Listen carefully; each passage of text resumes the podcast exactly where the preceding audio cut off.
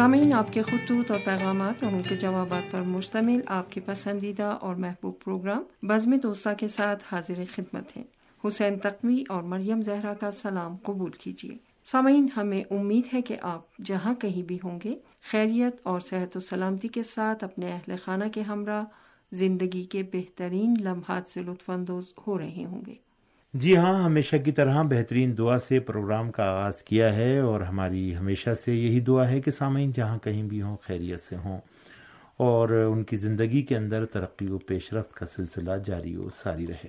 خدا بند مطال کا لطف و کرم ہماری زندگیوں میں شامل حال رہنا چاہیے اور ہمیں کوشش کرنی چاہیے کہ ہم رضائے پروردگار مطال کے سائے میں اپنی زندگی کے ایام گزاریں۔ قدم قدم پر خدا کی رضا کو حاصل کرنے کے لیے کوشش کریں۔ کوئی ایسا کام انجام نہ دیں کہ جس میں پروردگار مطال کی رضا شامل حال نہ ہو۔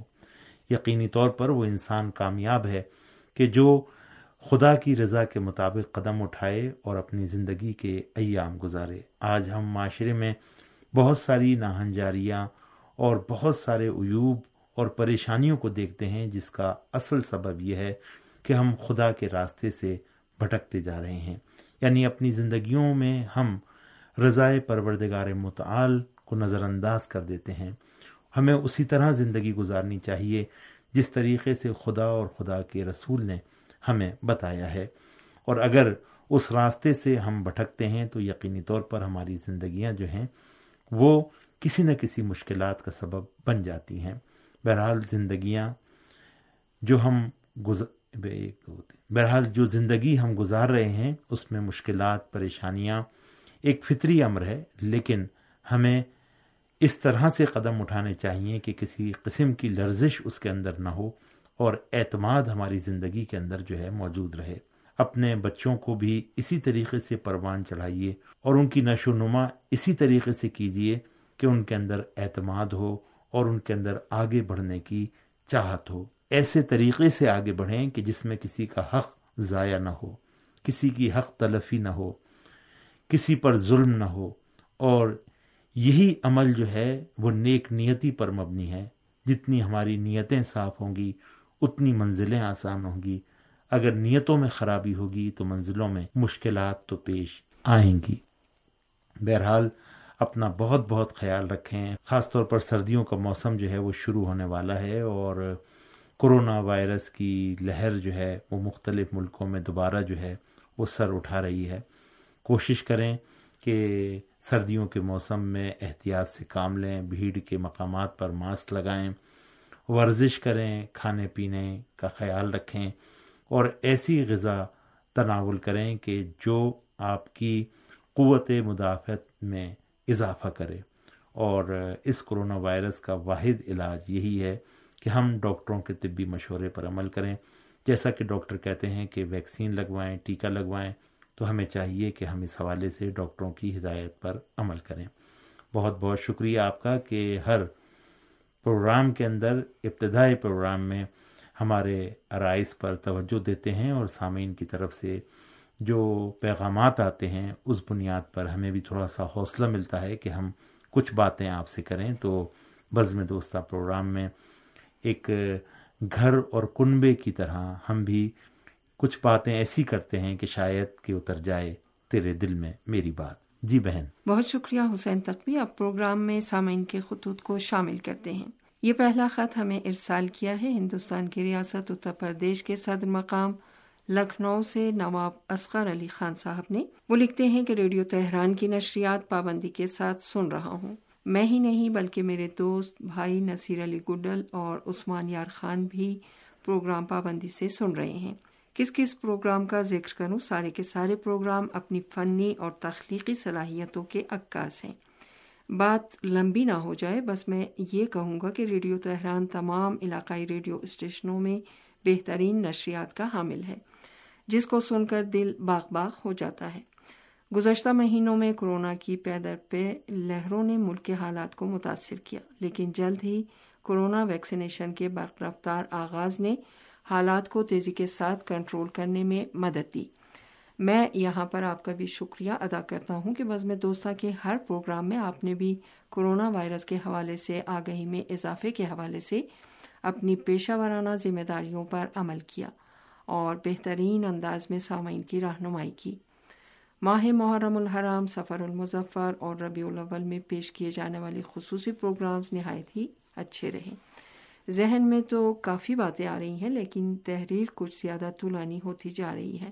اجازت چاہوں گا، خدا حافظ، خیر اندیش، اصغر علی۔ جی جناب نواب اصغر علی خان صاحب، لکھنؤ، ہندوستان سے آپ نے یہ محبت نامہ ارسال کیا اور آپ نے اپنے گزشتہ خطوط میں بھی بھائی نصیر علی گڈل اور عثمان یار خان کا ذکر کیا تھا اور میں یہ سمجھتا ہوں کہ یہ دونوں ہمارے بھائی جو ہیں، انہوں نے یقینی طور پر آپ سے کہا ہوگا کہ آپ اپنے خط میں ہمارا بھی ذکر کیجیے گا تو بہت آپ کا شکریہ اور ان صاحبان سے میری گزارش یہ ہے کہ اگر ہو سکے تو آپ بھی ہمارے لیے خط تحریر کریں اور خط نہیں تو آڈیو پیغام کے ذریعے سے بزم دوستاں کا حصہ بنے ہمیں بہت اچھا لگے گا اور ہم آپ کو پروگرام بزم دوستاں میں خوش آمدید کہیں گے۔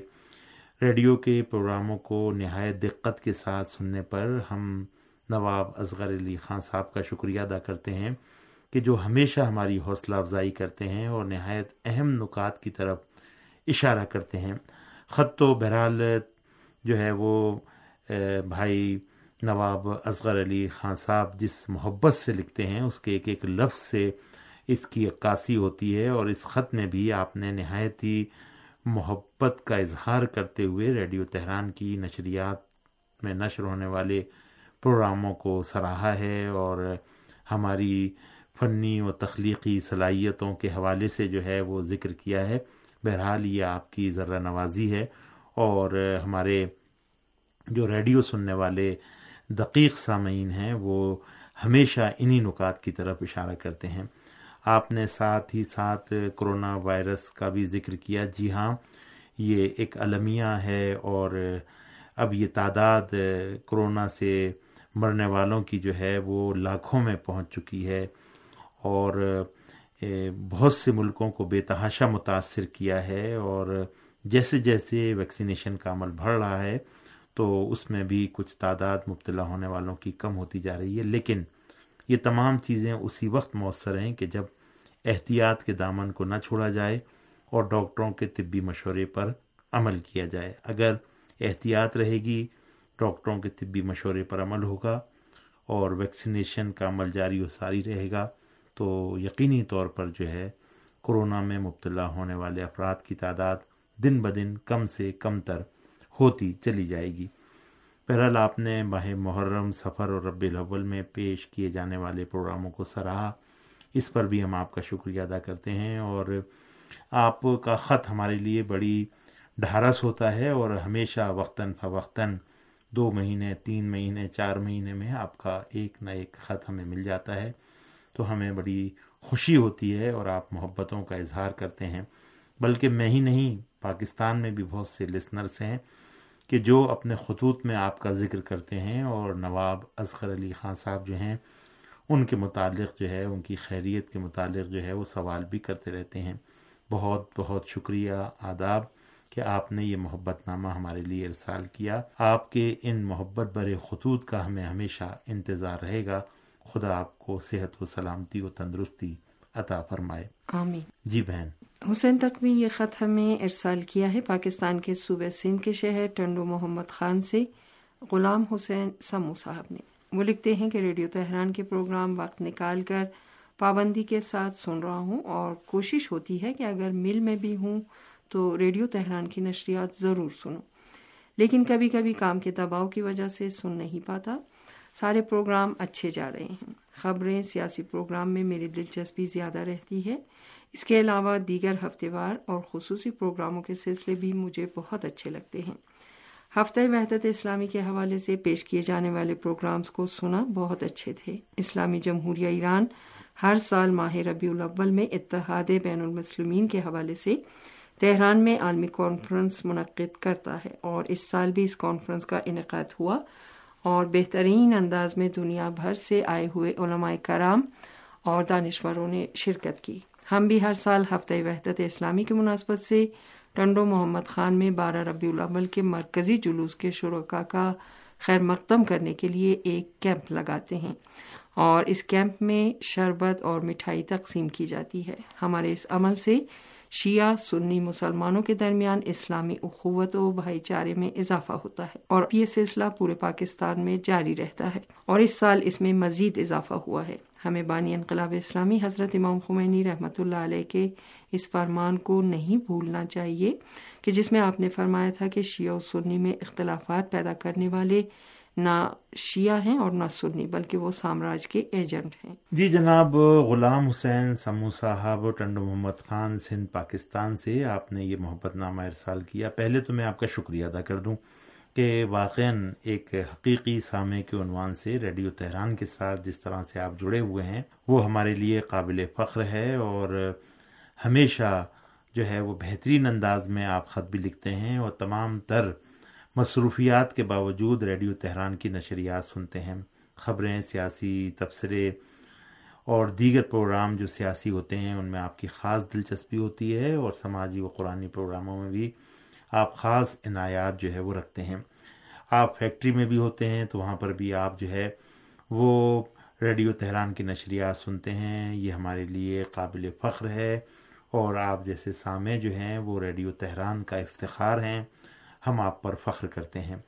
جی ہاں اس سال بھی ہفتہ وحدت سالہ گزشتہ کی طرح بڑی شان و شوکت کے ساتھ منایا گیا اور پوری دنیا میں تقریبات کا انعقاد ہوا اور تہران میں بھی پینتیسویں وحدت اسلامی کانفرنس منعقد ہوئی، جس میں پانچ سو سے زیادہ مندوبین نے شرکت کی، ملکی و غیر ملکی، اور اس پروگرام میں عالم اسلام کے عظیم دانشور اور علماء کرام نے شرکت کی اور اپنے مقالے پڑھے، تجاویز دیں اتحاد امت کے حوالے سے اور ان دنوں میں جبکہ سامراج خاص طور پر جو ہے علاقے کے اندر اختلافات اور وحدت کو نقصان پہنچانے کے لیے سر توڑ کوشش کر رہا ہے تو ہم سب کا یہ فرض ہے کہ وحدت کے عنصر کو معاشرے میں عام کریں اور آپ نے ایک جو ہے اس کا نمونہ پیش کیا کہ بارہ رب الاول کے موقع پر مرکزی جلوس میں ٹنڈو محمد خان میں آپ نے اسٹال لگایا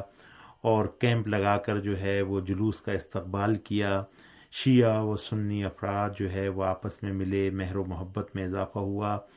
ٹنڈو محمد خان میں نہیں بلکہ پورے پاکستان کے مرکزی جلوسوں میں، حتیٰ اسلام آباد، پنڈی، لاہور، کراچی، حیدرآباد اسی طریقے سے لاڑکانہ، سکھر خیر پور میں کس کس شہر کا نام لوں؟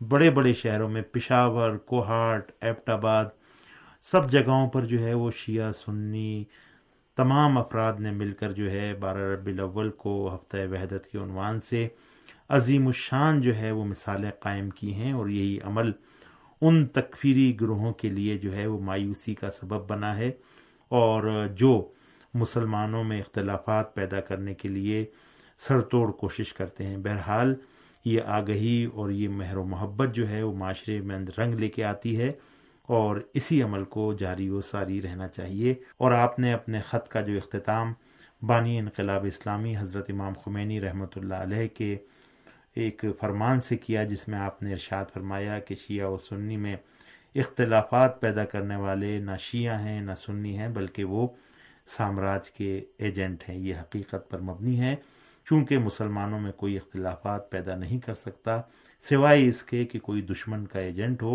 اور وہ آ کر بیچ میں نفرتیں پیدا کرے۔ بہت شکریہ آپ کا کہ آپ نے نہایت ہی بہترین انداز میں یہ خط ہمیں تحریر کیا ہم آپ کا شکریہ ادا کرتے ہیں اور آپ کے اگلے خط کا بھی ہمیں انتظار رہے گا۔ یہ مختصر پیغام ہمیں ارسال کیا ہے ہندوستان کے زیر انتظام کشمیر کے علاقے کرگل لداخ سے محمد عسکری صاحب نے۔ وہ لکھتے ہیں، ریڈیو تہران کی ہر دل عزیز شخصیت بھائی سید ساجد حسین رضوی صاحب کی انتقال کی خبر ملی، دلی افسوس ہوا۔ میں ریڈیو تہران کے تمام اسٹاف کو تعزیت پیش کرتا ہوں۔ ریڈیو تہران سے تین دہائیوں سے بھی زیادہ عرصے سے ان کی دل نشین آواز گونجتی رہی۔ اور آج بھی ان کی آواز سے ہی ریڈیو تہران کی نشریات کا آغاز ہوتا ہے۔ اللہ تعالیٰ مرحوم کی مغفرت فرمائے۔ آمین۔ جی۔ جی جناب محمد عسکری صاحب، کرگل لداخ سے آپ نے یہ تعزیتی پیغام ہمارے لیے ارسال کیا اور ہم آپ کا شکریہ ادا کرتے ہیں کہ آپ نے غم کی اس گھڑی میں ریڈیو تہران کے اسٹاف کو یاد کیا۔ ہمارے لیے بھی ساجد حسین رضوی صاحب کی رحلت جو ہے وہ واقع جو ہے بہت ہی افسوسناک تھی، لیکن خدا کی مرضی کے آگے ہمیں سر تسلیم خم کرنا ہے۔ لہٰذا ہم ان کے خانوادے کے لیے صبر کی آرزو کرتے ہیں، تمنا کرتے ہیں۔ اور یہ اللہ تعالیٰ ہی ہے کہ جو یہ اللہ تعالیٰ ہی ہے جو دلوں کے اندر جو ہے وہ صبر عطا کرتا ہے۔ بہرحال آپ نے یہ تعزیتی پیغام ارسال کیا، ہم آپ کا شکریہ ادا کرتے ہیں۔ اللہ تعالیٰ مرحوم سید ساجد حسین رضوی صاحب کو بلند درجات عطا فرمائے اور ان کی آواز جو ہے واقع ایک منفرد و دل نشین آواز تھی جو پوری دنیا میں گونجتی رہی تین دہائیوں سے بھی زیادہ عرصے کے دوران اور یہ آواز گونجتی رہے گی اور یقیناً ان سے محبت کرنے والے ان کے لیے دعا کرتے رہیں گے۔ بہت شکریہ بہت نوازش۔ بہن مریم زہرا میرے خیال سے پروگرام بزم دوستاں کا وقت اب اپنے اختتام کی طرف جا رہا ہے اور اسی کے ساتھ تمام سامعین سے اجازت چاہتے ہیں۔ خدا حافظ۔